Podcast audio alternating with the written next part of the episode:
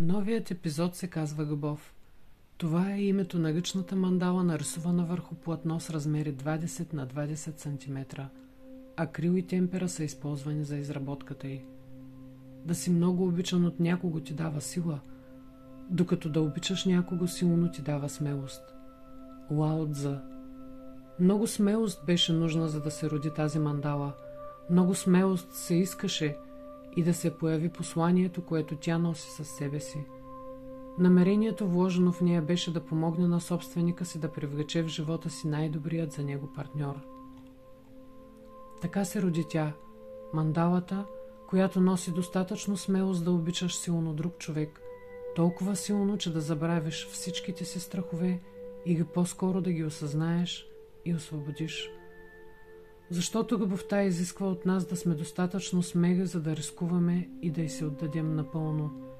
Тя идва и помита всичките ни съмнения, тревоги, страхове, оставени горе и беззащитни, за да ни покрие с мантията си и да ни стопли. Всички искаме в живота ни да има човек, с който да споделяме радостите, щастието, човек, с който да сме спокойни, човек, който да ни обича и който ние да обичаме.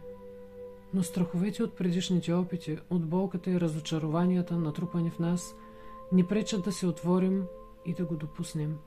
Става така, че живеем в постоянен конфликт. На съзнателно ниво го търсим, а на подсъзнателно го отхвърляме. Несъзнателно си намираме хиляди извинения, за да се съхраним и предпазим. Всичките ни страхове стават като огромна ограда от тръни, като тази, която е скривала спящата красавица от външния свят, за да я защити, чакайки да дойде принца, за да я върне към живот. А принца, той всъщност е любовта, за която няма прегради, която изберега те събужда от хилядолетния сън на забравата.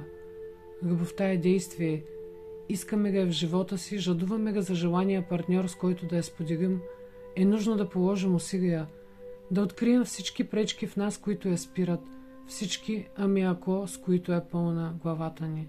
Да знаем какво можем да дадем и какво искаме да получим, за да сме наясно със себе си. Да не изпадаме в самозаблуди, които водят до поредното разочарование и за нас, и за другия. Любовта иска да се доверим, да се отпуснем и да я оставим да ни води. Болката, от която толкова ни е страх, идва от съпротивата и неприемането, от всички представи и очаквания, които сме изградили в годините – колко е удобно, ако човека не влиза в рамката, която сме сложили. Значи не става. Не е той този, който търсим. Ето, едната му ръка се е подала навън. Абсурд да го приемем такъв.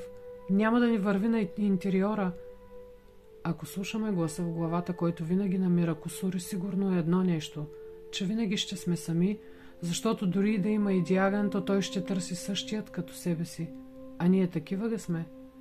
Искаме да ни приемат нацяло, а готови ли сме ние да направим същото? Или смятаме, че другия ни е длъжен, или пък, че може и да го променим с времето.